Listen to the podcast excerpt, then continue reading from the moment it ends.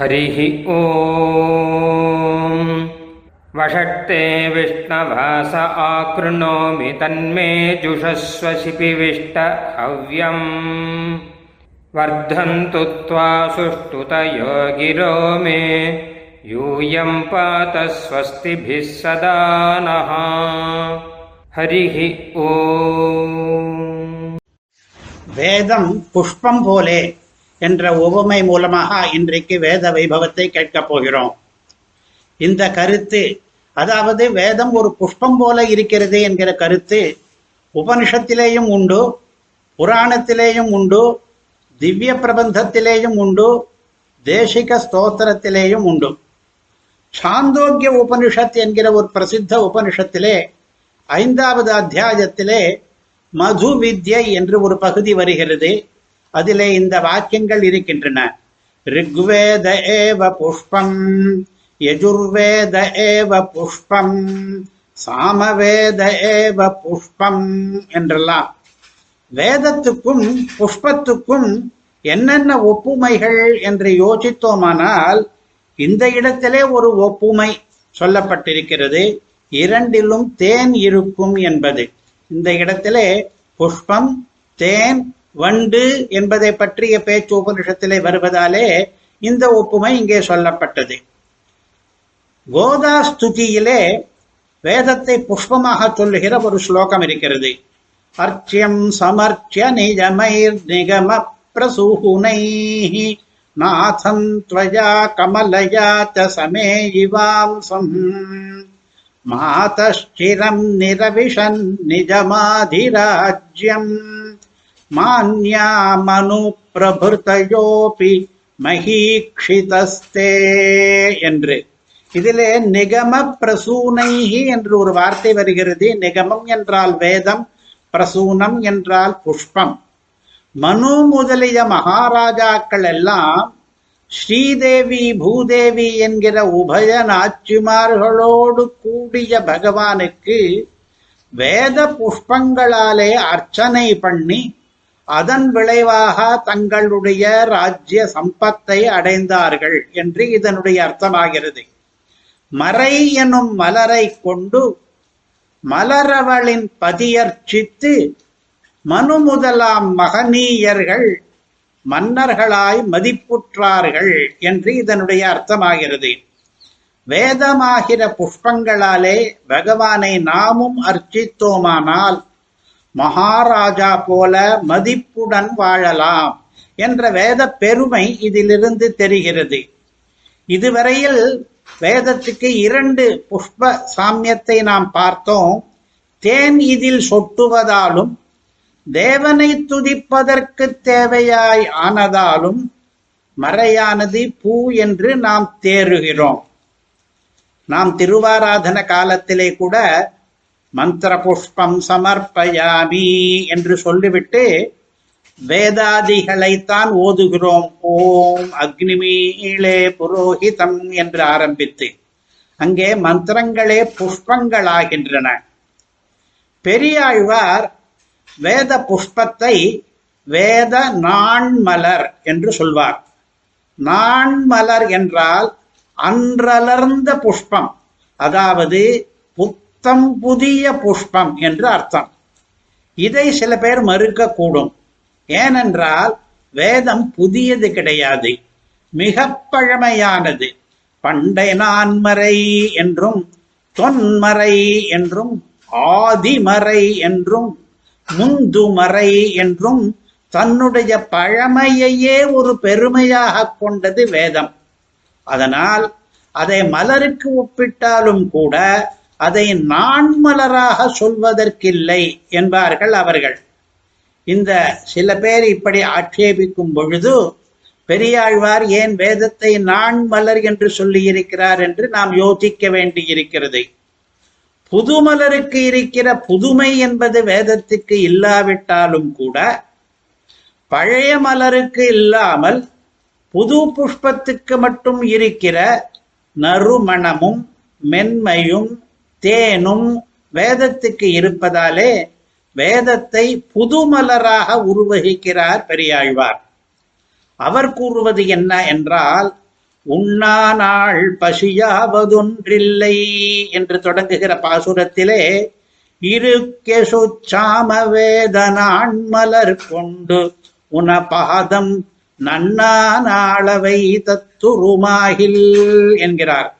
தினந்தோறும் வேத மலர்களை இட்டு பகவானை பூஜிப்பதே அவருடைய வழக்கம். அந்த வழக்கத்துக்கு எப்போதாவது பாதகம் நேரிடுவதுண்டு. உதாரணமாக ஏதாவது ஆசௌச்சம் நேரிட்டால் அர்ச்சனையும் நின்று போகும் வேதம் ஓதலும் நின்று போகும். வேத மலர் கொண்டு பாதம் நண்ணுதல் என்பது இரண்டு விதத்திலேயும் நின்று போகும். அத்தகைய நாட்களிலே அவர் வேதனைப்படுவாராம் தவிப்பாராம். மற்றவர்களெல்லாம் பட்டினி நாளிலே எப்படி தவிப்பார்களோ அப்படி இந்த ஆழ்வாரானவர் வேத மலர் இடாத நாட்களிலே தவிப்பாராம். அவர் எப்படி சொல்லுகிறார் அதை? வேதனான் மலர் கொண்டு உனபாதம் நன்னானாளவை தத்துருமாகில் அன்றனக்கவை பட்டினி நாளே என்கிறார்.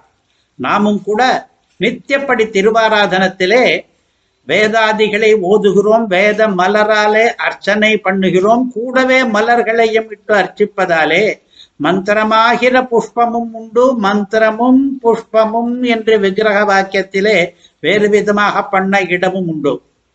ஆழ்வார் சூக்திகளை சேவித்தால் வேத மந்திரமே மலராவது நமக்கு புரிகிறது. இதிலே இன்னொரு வேடிக்கையையும் கவனிக்கிறோம். வேதம் புஷ்பம் போல என்று சொல்லும் பொழுது சாந்தோக்கியம் சொல்லுகிற பொருத்தம் என்ன என்றால் நாக்குக்கு சுவையாக இருக்கிறது அதாவது தேன் வழிகிறது புஷ்பமானது வண்டுகளுக்கு சுவை தருவது போல வேதமும் நம்முடைய நாக்கிலே வந்து நமக்கு இனிமை தருகிறது என்பது. ஆனால் மார்க்கண்டேய புராணத்திலே வேறு ஒரு ஸ்லோகம் இருக்கிறது அது வேதம் கண்ணுக்கு அழகானது என்ற பொருத்தத்தை சொல்லுகிறது. அந்த புராணம் என்ன தெரிவிக்கிறது? சிவப்பழகான ஜபா புஷ்பமும் வெளுப்பழகான குந்த புஷ்பமும் முறையே கிரமமாக ரிக்வேதத்துக்கும் சாமவேதத்துக்கும் உவமை என்கிறது. அதாவது ரிக்வேதம் ஜபா புஷ்பம் போலவா சாமவேதம் புந்த புஷ்பம் போலவா. இப்படி வெவ்வேறு நிறங்களாலே வேத வடிவம் அழகு பெறும் என்கிறது. ஸ்ரீமத் பாகவதத்திலே ஒரு ஸ்லோகம் இருக்கிறது. அது என்ன சொல்லுகிறது? வேதம் பகவானுடைய திருவடி தாமரை என்கிற புஷ்பத்திலிருந்து நறுமணத்தை கொண்டு வருவதாலே புஷ்பம் போல மூக்குக்கு இன்பம் தருகிறது என்கிறது.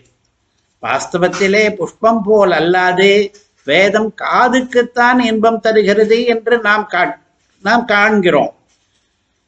ஆனால் புஷ்பம் போல நாக்குக்கும் மூக்குக்கும் கண்ணுக்கும் இன்பம் தருகிறது என்கிறார்கள். நாம் இதற்கு முன்னே பார்த்த மேற்கோள்களின் ஆசிரியர்கள்.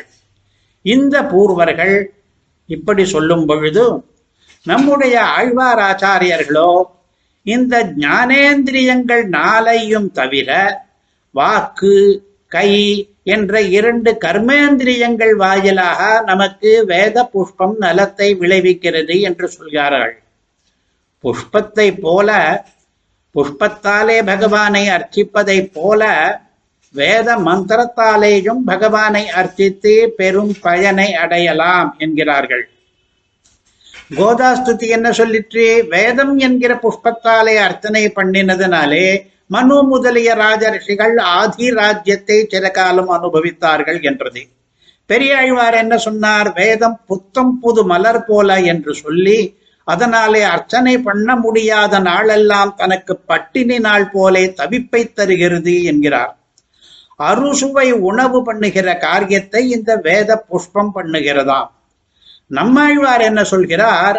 பாவியல் வேதனன் மாலை பல கொண்டு தேவர்கள் மாமுனிவர் இறைஞ்ச நின்ற என்கிறார். மனுஷர்களுக்கு வழிகாட்டிகளான தேவர்களும் மகர்ஷிகளும் பெருமாளை துதிக்கும் போது எந்த புஷ்ப மாலையை எடுத்துச் செல்லுகிறார்கள் என்று பார்த்தால் வேத புஷ்பங்களையே மாலையாக கட்டி அதாவது கோர்வையாக வேத மந்திரங்களை கோர்த்து பெருமாளுக்கு சமர்ப்பித்து பிறகு இறைவனை இறைஞ்சுகிறார்களாம். இதனாலே வேதத்துக்கும் புஷ்பத்துக்கும் இன்னொரு பொருத்தத்தை காட்டுகிறார். பெருமாளை அர்ச்சிப்பதற்கு இந்த இரண்டுமே உபகரணமாகும் என்ற பொருத்தம். இவ்விரண்டுமே பலவற்றை தொடுத்து கோர்த்து மாலையாக கட்டினால் பகவானுக்கு சமர்ப்பிக்க மேலும் அதிக அருகதை பெறும் என்கிற பொருத்தத்தை பார்த்தோம். புலன்களுக்கு இன்பம் தந்து பூமகள் கேழ்வன் மூலம் புண்ணியம் பெற்று தந்து பூவினை போலாம் வேதம். பூக்களைப் போல வேதம் என்று சொன்னதன் மூலம் இன்றைக்கு புரிந்து கொண்ட வேத பெருமைகள் என்ன என்றால் ஒன்று காதுக்கு மட்டுமில்லாமல் வேறு பல புலன்களுக்கும் வேதம் இன்பப் பயக்கும் என்பது. இரண்டு பகவானை அர்த்திப்பதற்கு வேத மந்திரங்களே சிறந்த முறையில் பயன்படும் என்பது. மூன்றாவது தேவர்களும் முனிவர்களும் கூட வேதத்தின் துணை கொண்டே இறைவனை இறைஞ்சுகிறார்கள் என்பது.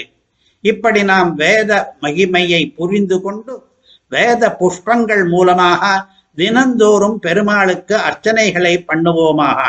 ஸ்ரீமதே நிகமாந்த மகாதேசிகாய நம ஹரி ஓம். பிரம்ம பிரவாதிஷ்ம தன்னோ மகாசீத். ஓம் சாந்தி ஷாந்தி சாந்தி ஹரிஹி ஓம் நாங்கள் வேதத்தை ஓதுகிறோம். வேதம் எங்களை கைவிடாமல் காப்பாற்றட்டும். ஸ்ரீமதே ராமானுஜாய நமகா